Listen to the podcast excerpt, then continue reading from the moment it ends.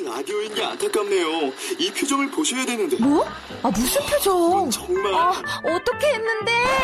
KBS 라디오 7개 채널에서 제공하는 최고급 정보들을 사진과 기사, 그리고 영상으로 확인하실 수 있습니다. 읽는 라디오. KBS 라디오 홈페이지 radio.kbs.co.kr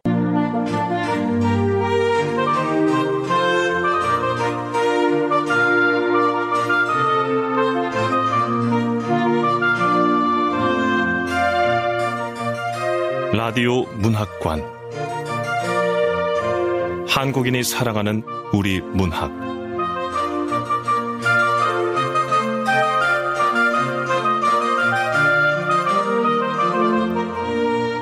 안녕하세요. 아나운서 태희경입니다. 라디오 문학관 오늘 함께 하실 작품은 정기련 작가의 우연한 생입니다. 정기련 작가는 1961년 부산에서 태어나 서울예대 문예창작과를 졸업했습니다. 1984년 중편소설 가족수첩으로 문예중앙 신인문학상을 수상하며 작품활동을 시작했습니다. 장편소설 4개의 아름다운 시간이 있었던가, 변명 1, 2, 사랑의 무게, 가끔 자주 오래오래, 그 여자 무희, 소설집으로 우연한 생, 다시 갈림길에서, 종이꽃, 쇠꽃, 나의 은밀한 이름들, 장편동화로 정혜이모와 요술가방 등이 있습니다. KBS 라디오 문학관, 한국인이 사랑하는 우리 문학, 정기련 작가의 우연한 생, 함께 하겠습니다.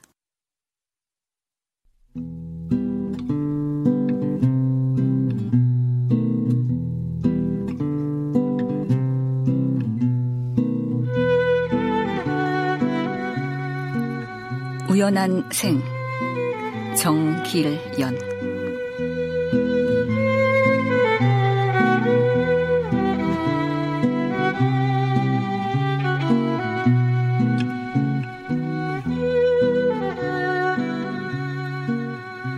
웃기는 짓이지. 혜련이 거울 속에 자신을 향해 이죽거렸다. 새삼스러울 것도 없는데도, 그리고 이게 무슨 상관이랴 싶은데도 은근히 신경이 갔다.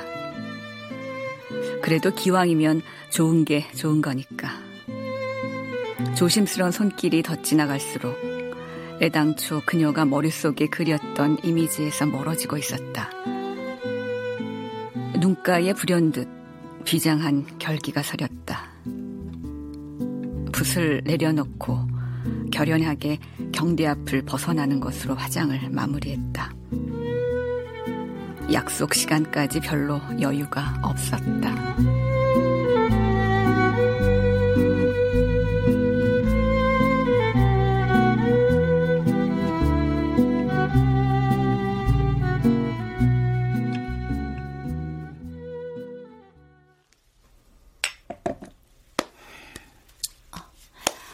화장하는데 공을 더 들인다고 해서 다시 피어날 것도 아니고.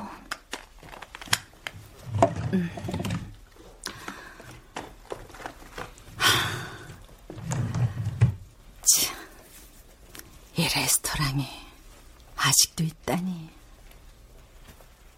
혜련은 어제 뒤집어 엎은 서랍 맨 밑바닥에서 전화번호가 인쇄된 냅킨 한 장을 찾아냈다. 장장 20수년을 더 그 자리, 그 간판으로 버텨왔다는 게 경이로웠다. 얼마만인가 그녀는 지나간 세월을 짚어보며 그 7자리 숫자를 눌렀다.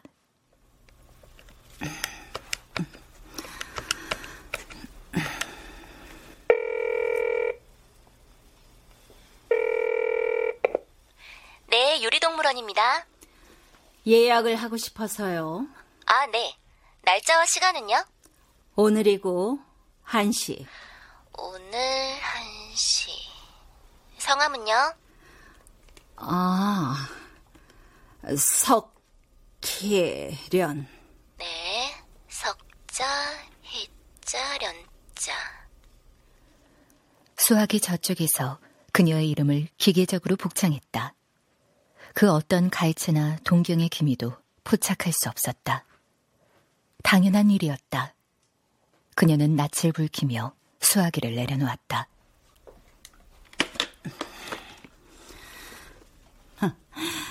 그래, 당연하지. 내 이름을 알겠어? 모르는 게 당연한 거야. 그래. 옷은 뭘 입는다. 어디 보자. 뭘 입지? 딱히 걸칠 만한 옷이 없는 건 아니었다.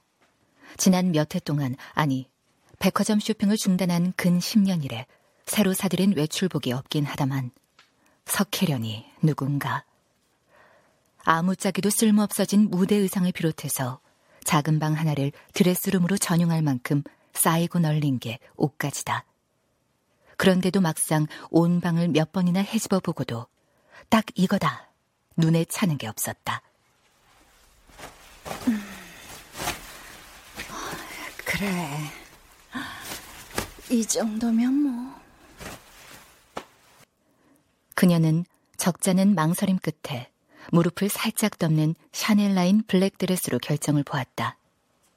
거기에 정 같으면 공식처럼 진주 목걸이를 휘둘렀을 테지만 이번엔 상아빛 레이스 머플러를 한 바퀴 휘거만 늘어뜨리고 연한 재색 모피 코트를 걸쳤다.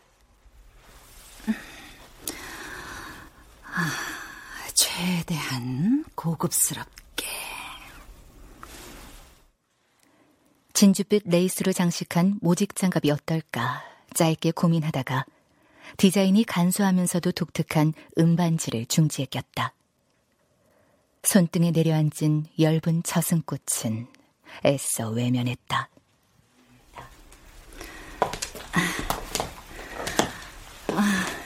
이만하면 뭐 그럭저럭. 아직은. 11시 45분이었다. 예약은 1시, 늦지는 않을 거였다. 혜련은 마지막으로 선글라스를 찾아 쓰고 집을 나섰다.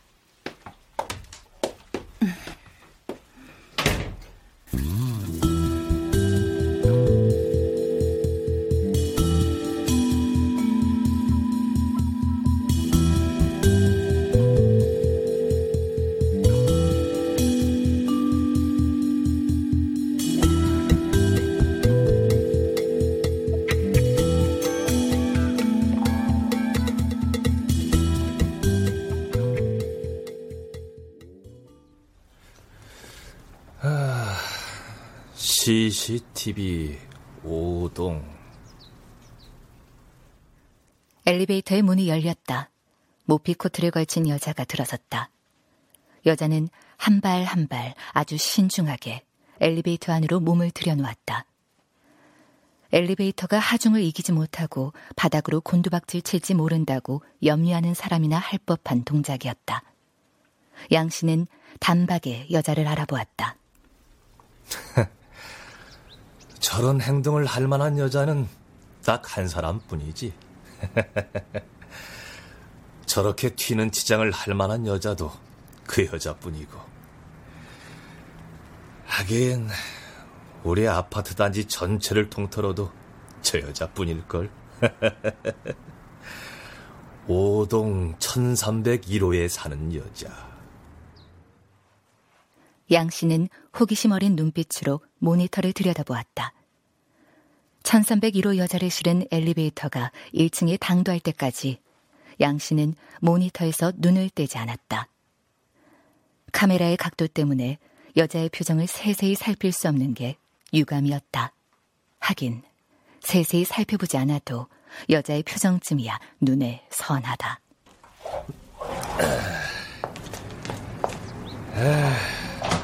주변 모든 사람들이 뭘 하는지 다 보면서 아닌 척, 나는 아무 곳에도 신경 쓰지 않는 척 하겠지. 어이구, 안녕하세요. 출근하시나 봐요. 네, 아저씨.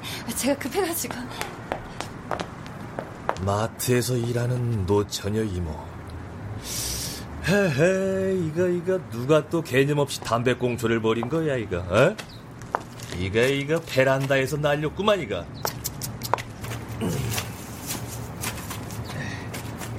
양씨는 들고 있던 담배꽁초를 쓰레기통에 버리면서 경비실 앞을 불어 멀찍이 돌아서가는 1301호 여자의 뒷모습을 눈으로 쫓았다. 웬 관심이람. 그 아침이 부실해서 그런가? 좀 이른 감이 있긴 했지만 아침이 부실했던지 속이 헛헛했다. 호라비 아닌 호라비로 꾸려오는 살림인지라 제때 구색 맞춰 만든 찬이랄 것은 없었다. 전자레인지란 신통방통한 발명품 덕에 상시 더운 밤만은 보장되어 있으니 신세 타령을 늘어놓을 처지까지는 아니었다. 몸 탈난데 없이 성하지 다들 떨려날 나이에 경비직이나마 일자리를 꿰차고 있지 않은가. 이만하면 떳떳하고 만족스러운 근로노년이었다. 아내는 연희동에서 입주가정부로 일한다. 80노마님 혼자 짱짱하게 버티고 사는 단독주택이라 성가신 일은 별로 없어. 그 집 맏며느리도 그러더라고.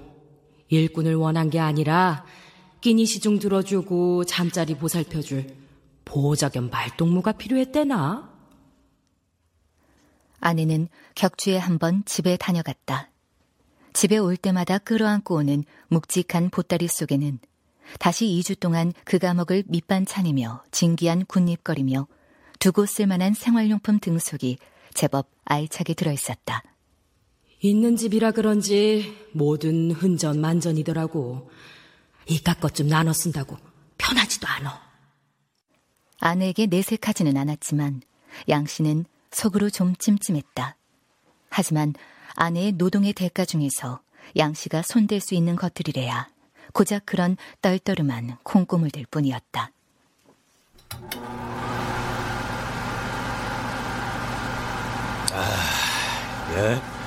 전자레인지 이놈이 신통방통해. 아이고 양씨. 아유 이거 내가 늦을 뻔했구만. 오 곽씨. 예. 아유 우리 집사람이 갖다주라 그래서 금방 만들었다고. 비벼 먹으면 맛있을 거래. 곽씨는 3동과 4동 소간 경비였다. 양씨와는 갑장으로 마나님과 금슬이 자별한 것까진 좋은데 유독 양씨 앞에서 티를 내고 싶어해 기껏 챙겨주고도 얄팍하단 뒷말을 자취하는 위인이었다. 이거 재수 씨한테 번번이 미안해서 어쩐다. 아이고 이거 봄동 겉절인가? 그 한쪽에 있는 거는 초고추장에 묻힌 원추리 나물이랴. 아이고 재수 씨 음식 솜씨 하나는 알아줘야 한다니까. 응? 아이고 이거 번번이 얻어먹어서 어째? 지난번에 그 비싼 곶감으로 성금 치렀지 아니여. 아이고 그건 그거고. 응? 응? 지난 설 명절에 연희동에서 냉동 반건시 한 박스가 딸려왔다. 그걸 절반 뚝 덜어 곽시네와 나누었다. 한 입 베어 물자 아이스크림처럼 혀끝에서 사르르 녹는 맛이 시체말로 둘이 먹다 셋이 죽어도 모르겠더라고 뻥을 쳐도 좋을 최고급이었다. 근데 오다 보니까 1301호 어디 가는가 쫙 빼입었대? 곽씨도 봤어? 왜 물어보지? 물어본다고 째깍 답변해줄 리도 만무하고 하여간 독특여. 왕년에 한가락 하신 몸이다 쌩한 얼굴로 웅변하는 건지 시위하는 건지. 아이고 그러게.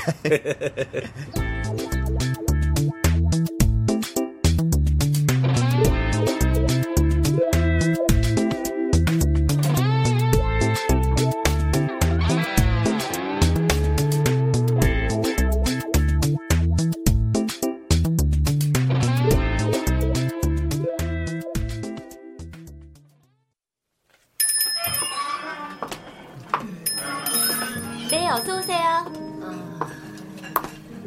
예약을 했답니다. 저기 창가 자리를 주세요. 환희는 나이 든 여자는 질색이었다. 예약을 내세워 창가 자리를 요구하는 늙은 여자는 더구나 마음에 안 들었다. 한순간에 사람을 훑어보고 섣부르게 판단을 완료한 것 같은 거만한 표정의 할망구는 더더구나 싫었다. 네, 손님. 창가 자리로 안내하겠습니다. 손님, 괜찮으세요? 네. 괜찮아요. 고마워요. 장애물이라고는 없는데 발을 헛디뎌 기우뚱 쓰러지려는 노친네를 잽싸게 부축해줘야 했을 땐 짜증이 왕창 치밀었다. 조심했음에도 불구하고 뭐라고 설명할 수 없는 들큼한 살냄새에 뒤섞인 향수 냄새를 들이쉬고 말았을 때는 욕이 입 밖으로 자동 발사될 뻔했다. 아우씨. 앉으세요, 손님. 고마워요. 식사를 하실 건가요? 아니면 차를... 잠시만요.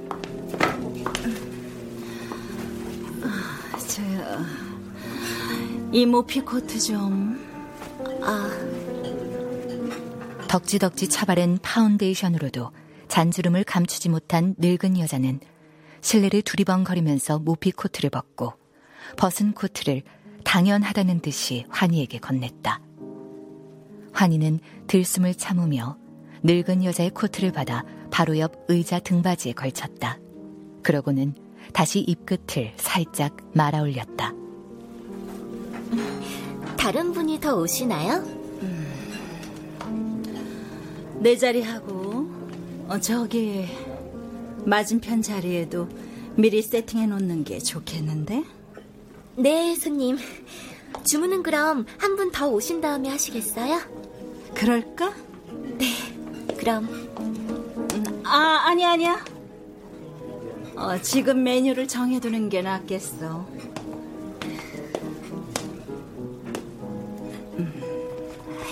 변덕스러운 노파 같은 이라고. 네, 손님. 주문하시죠. 런치 스페셜이 좋겠어. 또 걸려들었구만. 알고 보면 가격만 스페셜한 요리인데 주인 아저씨가 좋아하겠어. 이 늙은 여자는 까다롭게 굴어야 무시당하지 않는다는 강박관념에 사로잡힌 마귀 할멈이잖아. 아참, 스테이크는? 난 미디엄 웰, 저쪽은 레어로. 잊지 말고. 자, 메뉴판 받아야지. 네.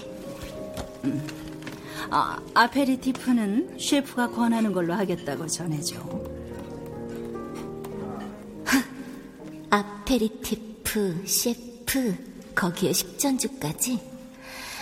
두고 봐, 마귀할멈. 그건 그렇고 끝까지 반말이야? 네, 손님.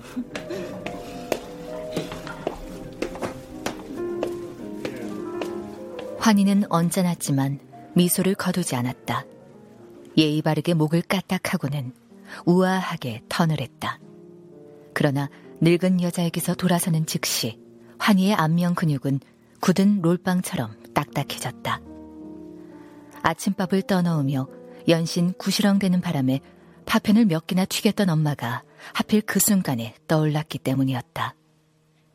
아침에 엄마는 이를 닦자마자 급히 손가방을 집어들고는 환희의 면전에 대고 예상치 못한 한 방을 날렸다. 너 그거 아니? 어제가 네 애미 귀 빠진 날이었던 거. 환희는 엄마 같은 여자는 절대로 되지 않겠다고 맹세하며 주방으로 난 반원형 창구에다 주문서를 들이밀었다. 주방장이 구해지지 않는다고 말했지만 실은 구하지 않고 있는 주인 아저씨가 주문서를 들여다보며 검지로 코밑을 살살 문질렀다. 런치 스페셜이라 아주 좋아. 하여간 제일 비싼 거니까.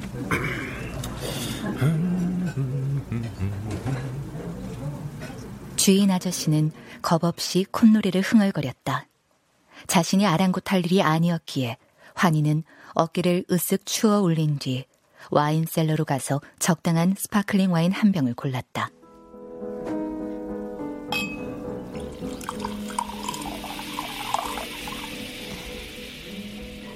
그런 다음 창가의 늙은 여자 쪽을 힐끔 쳐다보고는 튤립 모양의 길쭉한 유리잔에다 살구빛 액체를 2분의 1쯤 따랐다.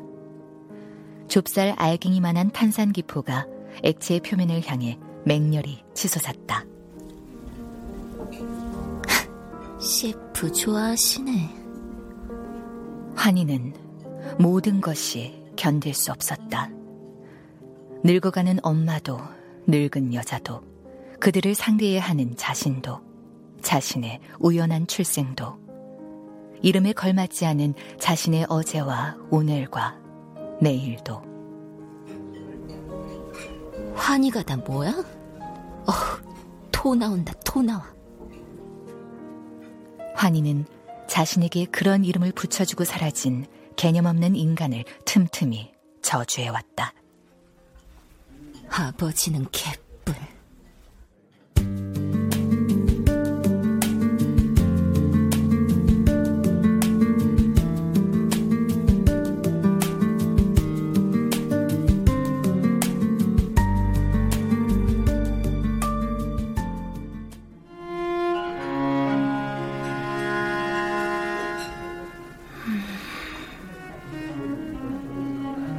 해련은 창밖으로 고개를 돌렸다.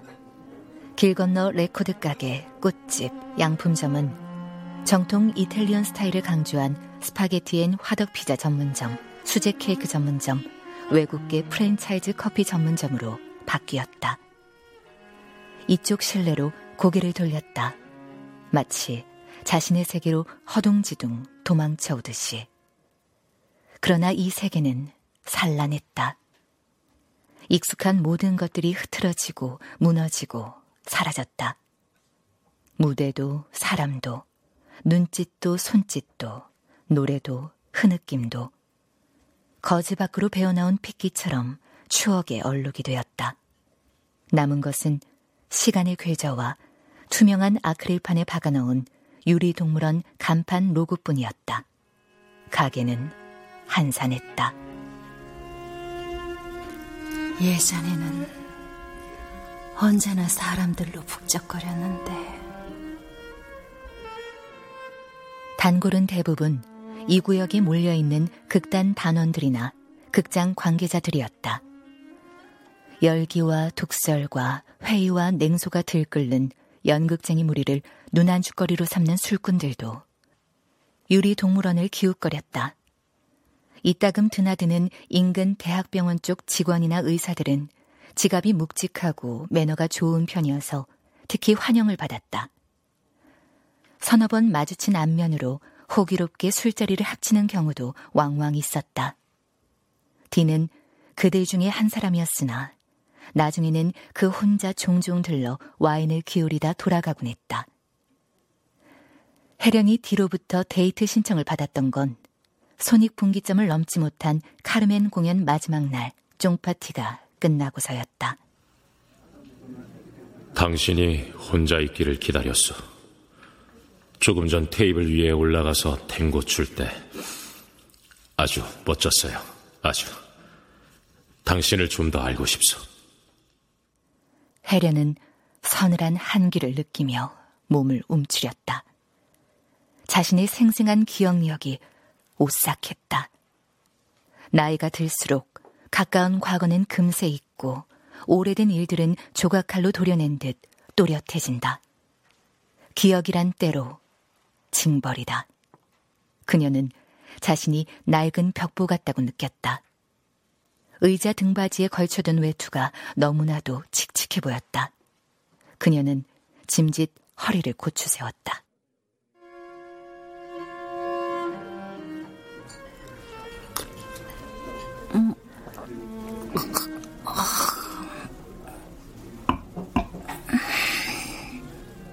와인을 한 모금 머금고 눈을 감은 채 혀를 굴렸다.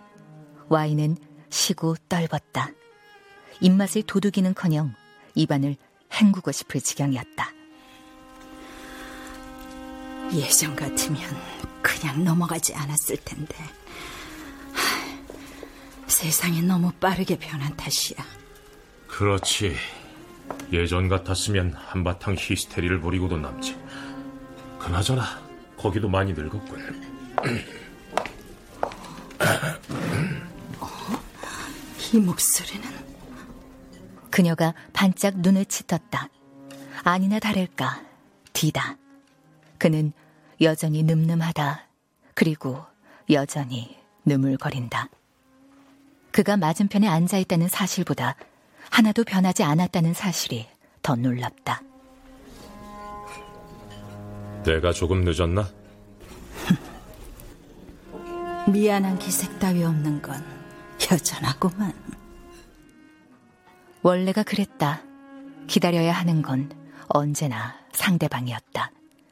그는 자신에게 수술받기를 원하는 환자들이 한두 달씩 기다리는 것도 당연하게 여겼다. 기다리는 시간이 길수록 자신의 값이 치솟는다고 했다. 자신이 집도한 수술이 언제나 성공적인 것은 아니었지만 누구도 이 일을 제기하지 않았다고도 했다. 당신은 늘 조금씩 늦었어. 언제나 내가 먼저 나와서 기다렸지. 설마? 설마가 아니야. 그리고 한 번도 사과하지 않았어. 당연한 듯이. 그래 맞아. 당연한 듯이 자리에 앉자마자 투덜거리곤 했지. 손 쓸 수 없는 지경이라 도로 덮어버렸다느니 수술이 성공적이면 뭐 하느냐. 어차피 얼마 살지도 못할 텐데라느니. 난 맹세코 그런 피냄새 나는 이야기들을 듣자고 당신을 기다린 게 아니었는데 말이야. 아니, 내가 그런 식으로 말했을 리 없어. 그리고 늘 일하고 말하다니. 빌어먹을.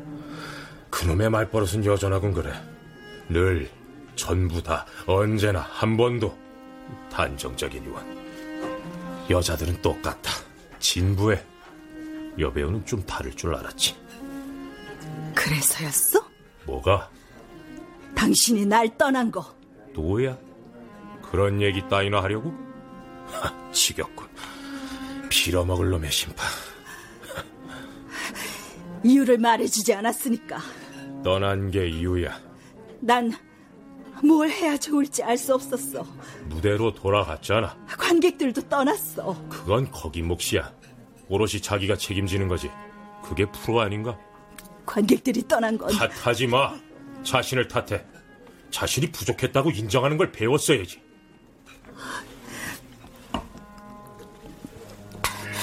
아니야. 관객들이 떠난 건 내가 엄마가 됐기 때문이야. 아니, 거긴 엄마가 된 적이 없어. 난 애를 낳았어. 당신의. 천만에. 거긴 엄마가 아니야. 그 애는 우리가 길렀어. 우리?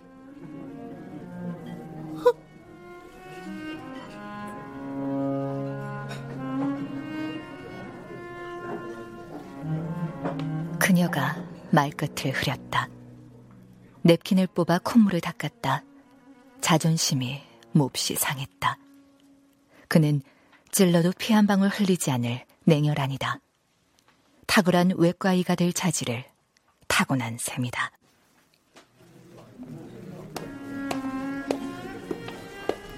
저기요 손님, 스프 나왔습니다. 야채 스프는 날 주고 크림 스프는 저분 쪽에다. 아, 네.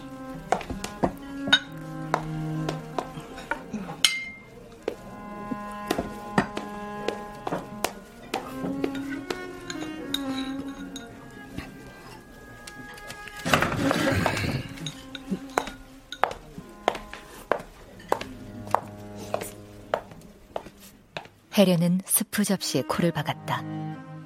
허기를 느껴서가 아니라 그와 눈이 마주치는 걸 피하기 위해서였다.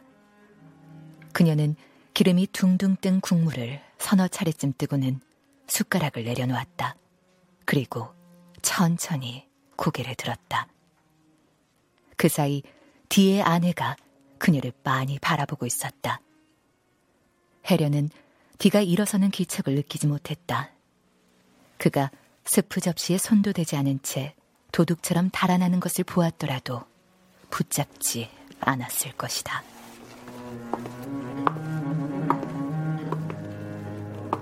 오랜만이에요.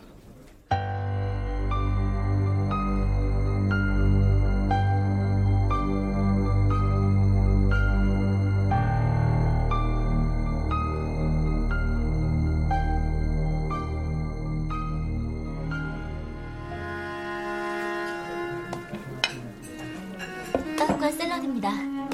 맛있게 드세요. 왜 약속을 지키지 않았죠?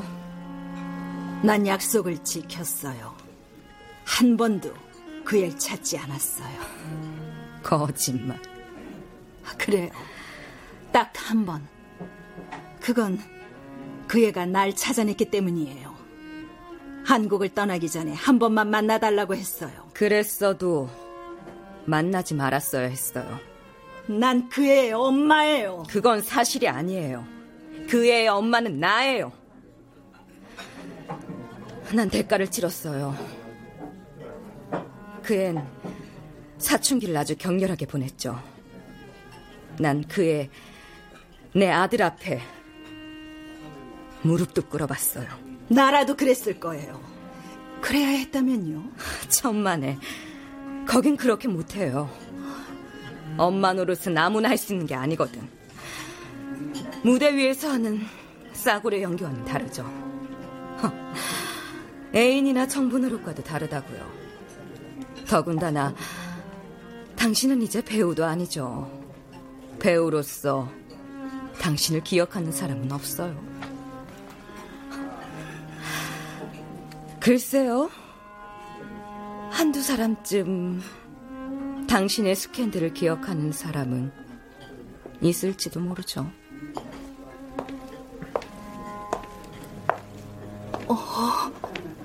아들.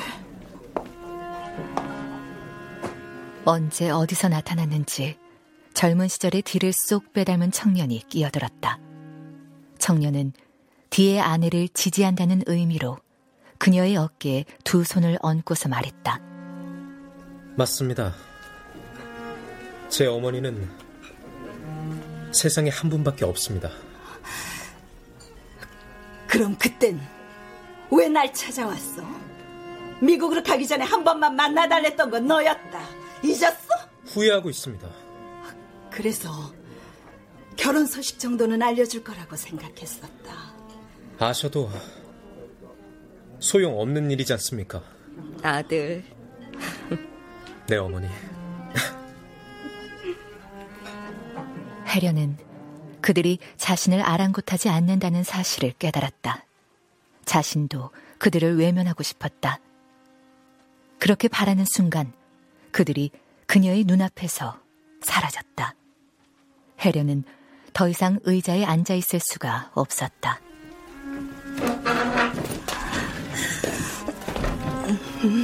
가슴이 뻥 터질 것 같았다. 바위덩어리 같은 몸을 일으켰다.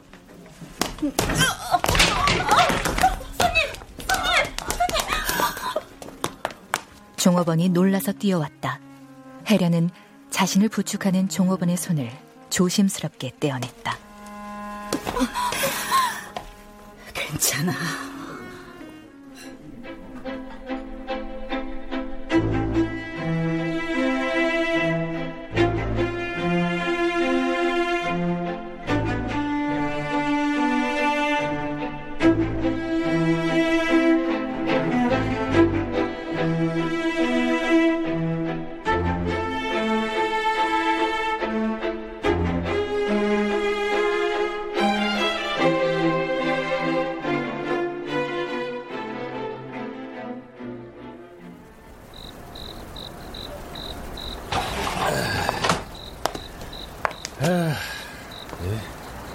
순찰을 한번 돌아볼까? 양씨는 출입문에 걸어둔 아크릴 팻말을 순찰 중으로 뒤집었다. 그러고는 랜턴과 일지를 들고 경비실을 나섰다.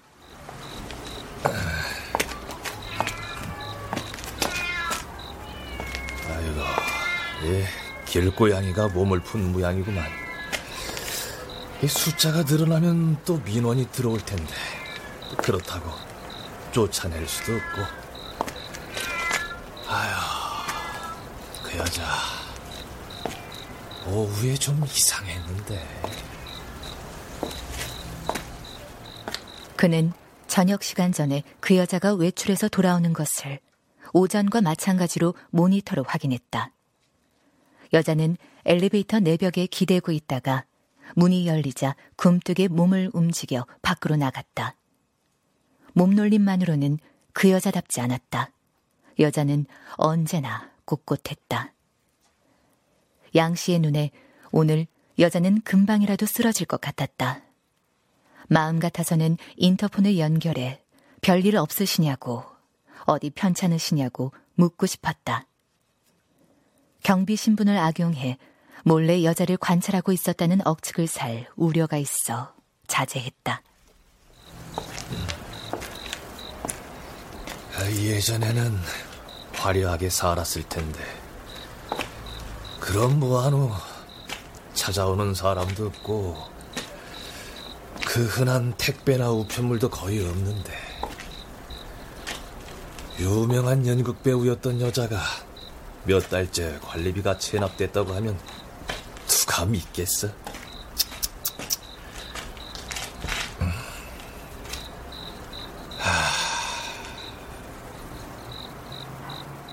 양 씨는 다른 날보다 좀 길게 여자의 집을 올려다보았다.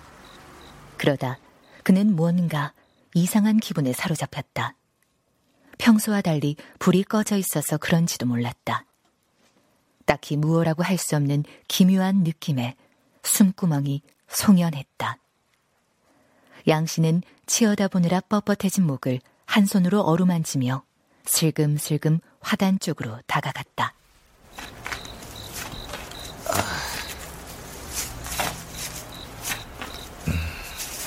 이번에는 시커먼 나무 그늘에서 알 수 없는 기운이 송송 뻗쳐나오는 듯했다.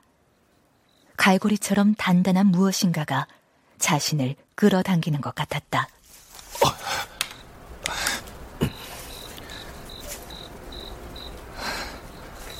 그가 나무 그늘에다 랜턴을 비췄다.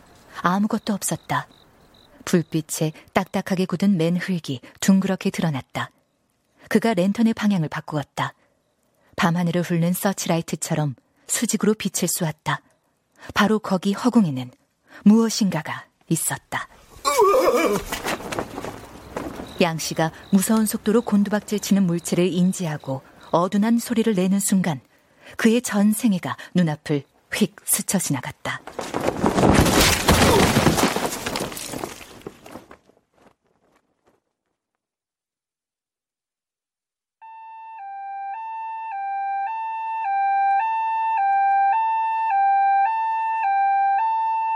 그의 외마디 비명보다 더 크고 둔탁한 소리가 그를 삼켜버렸다. 그는 단숨에 밤보다 깊은 어둠 속으로 나가 떨어졌다.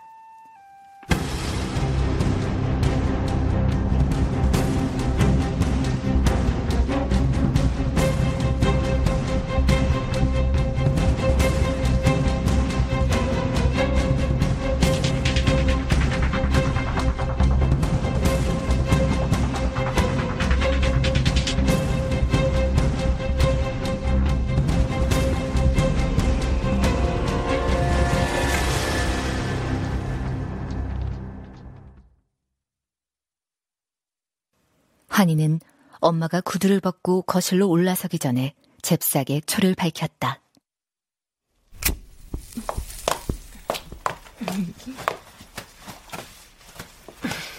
미친년. 장미꽃단과 냉동딸기로 장식한 케이크를 보자 엄마의 눈이 휘둥그레졌다. 환희는 뿌듯하기도 하고 멋쩍기도 했다. 좋으면 좋다고 하지 욕은 왜 하고 지랄이야? 엄마한테 말하는 꼬라지하고는. 엄마 딸인데 어디 가. 아, 술 냄새. 주방 식구들하고 한잔했어. 싸가지 없는 딸년 모처럼 철들었네. 뭐야, 바디 클렌저하고 바디로션. 뭐 솔직히 그젠 깜빡했고 어젠 다른 일이 좀 있었고. 암튼 생일 축하해. 축하. 암튼 땡큐다 하니야. 환하게 기쁨 주라고 이름도 환희 하다가 발음하기 좋으라고 환희로 지었지. 우리 환희 고맙다. 이름이 환희가 뭐야. 환희가. 나 내 방에 들어간다. 환희는 쑥스러움도 피할 겸 케이크 한 조각을 덜어 컴퓨터 앞으로 되돌아가 앉았다.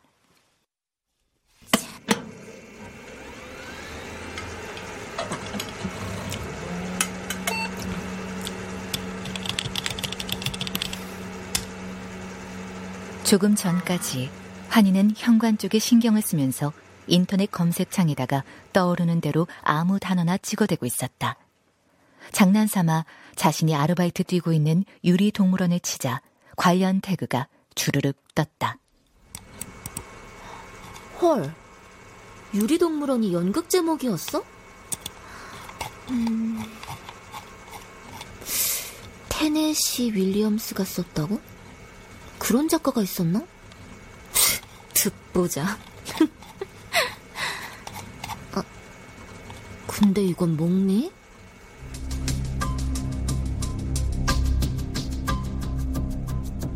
지난 13일 자정 무렵 안양시 만안구보 아파트에서 이 아파트 주민 60세 여자 성모씨가 13층 자신의 집 베란다에서 1층 화단으로 투신했다. 이 과정에서 마침 그 아래에 서있던 64세 양모씨를 덮쳐 양씨는 현장에서 즉사하고 석씨는 병원으로 이송 도중 숨졌다.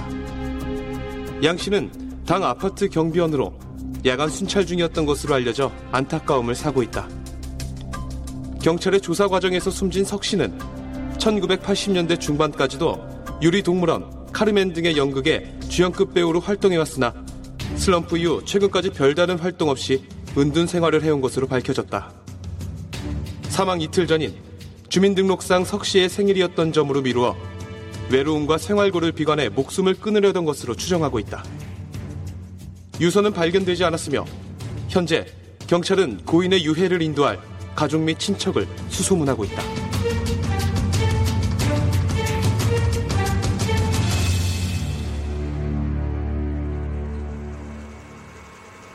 헐, 그 여자야. 그 늙은 여자. 약간 맛이 가 있었는데. 혼자 들어와서 2인분 메뉴를 시킬 때부터 알아봤어. 그렇다면 그 늙은 여자가 틀림없다면? 내가 그 여자 몸에 마지막으로 손을 댄 사람일지도 몰라. 두 번씩이나 쓰러지려는 여자를 붙들어줘야 했으니까. 이런 왕재수 없는 일이 하필 왜 나한테. 환희는 자신의 손을 물끄러미 들여다보았다.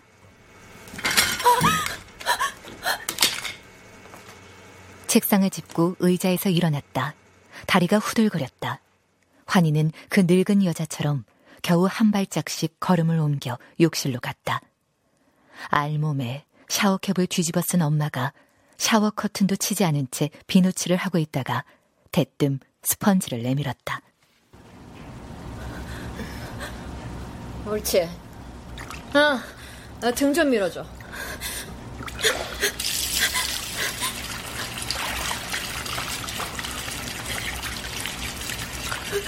환희는 말없이 세면기의 수도꼭지를 비틀었다. 무슨 말을 하려고 입을 열면 위장으로 미끄러져 내려간 생크림이 식도를 거슬러 올라올 것만 같았다. 환희는 세면기에 고개를 쳐박고 흐르는 물에 손을 갖다 댔다. 또 뭔 일이야? 정신 나간 년 꼴을 하고서. 엄마 말투는 늘 저렇다니까.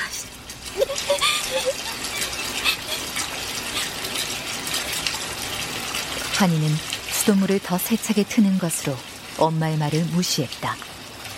모든 예사고, 모든 함부로인 엄마. 생각 없이 애를 베고 애를 낳고도 아무 생각이 없었다는 엄마. 불쌍하지만 한 번씩 토 나오게 역겨운 것도 사실인 엄마. 싫어, 싫다고. 우연히 엄마의 자궁을 빌어 이 세상에 나온 환희는 우연한 일이 가득한 이 세상에 싫었다. 눈만 뜨면 지구상에서 일어나는 모든 우연한 일들이 견딜 수 없이 싫었다. 우연히 자신의 손에 닿은 누군가가 몇 시간 후에 토마토처럼 퍽 터져버린 사건을 곱씹기는 더욱 싫었다. 어제 오늘 일어난 우연의 연속을 엄마에게 설명하기는 더더욱 싫었다. 아, 미친년. 잘 나가다 또 왜 그러냐니까. 묻지마. 아무것도 묻지마. 오늘만이라도, 적어도 오늘 저녁만이라도 나 좀 가만히 내버려둬 주라, 제발. 답답해 죽겠네. 뭔 말인지 통 알아듣지도 못하겠어. 모르겠다. 등 밀어주기 싫은 말하라. 아이고, 미친.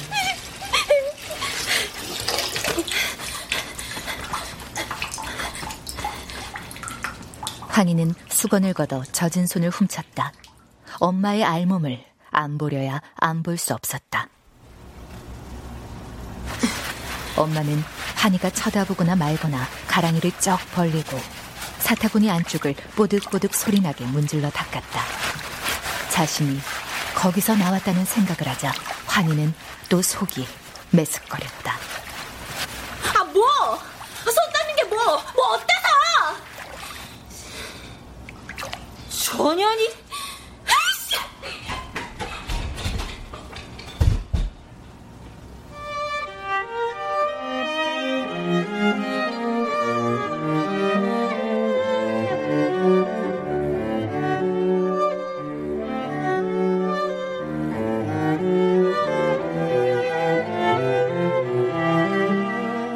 식탁 위에 엄마와 한 조각씩 잘라먹고 남은 케이크와 장미꽃단이 그대로 놓여있었다. 생일 선물을 쌌던 포장지는 식탁 아래 구겨진 채 널브러져 있었다. 환희는 자신의 방 쪽으로 고개를 돌렸다. 열린 방문 틈으로 꺼멓게 죽어있는 컴퓨터 모니터가 보였다.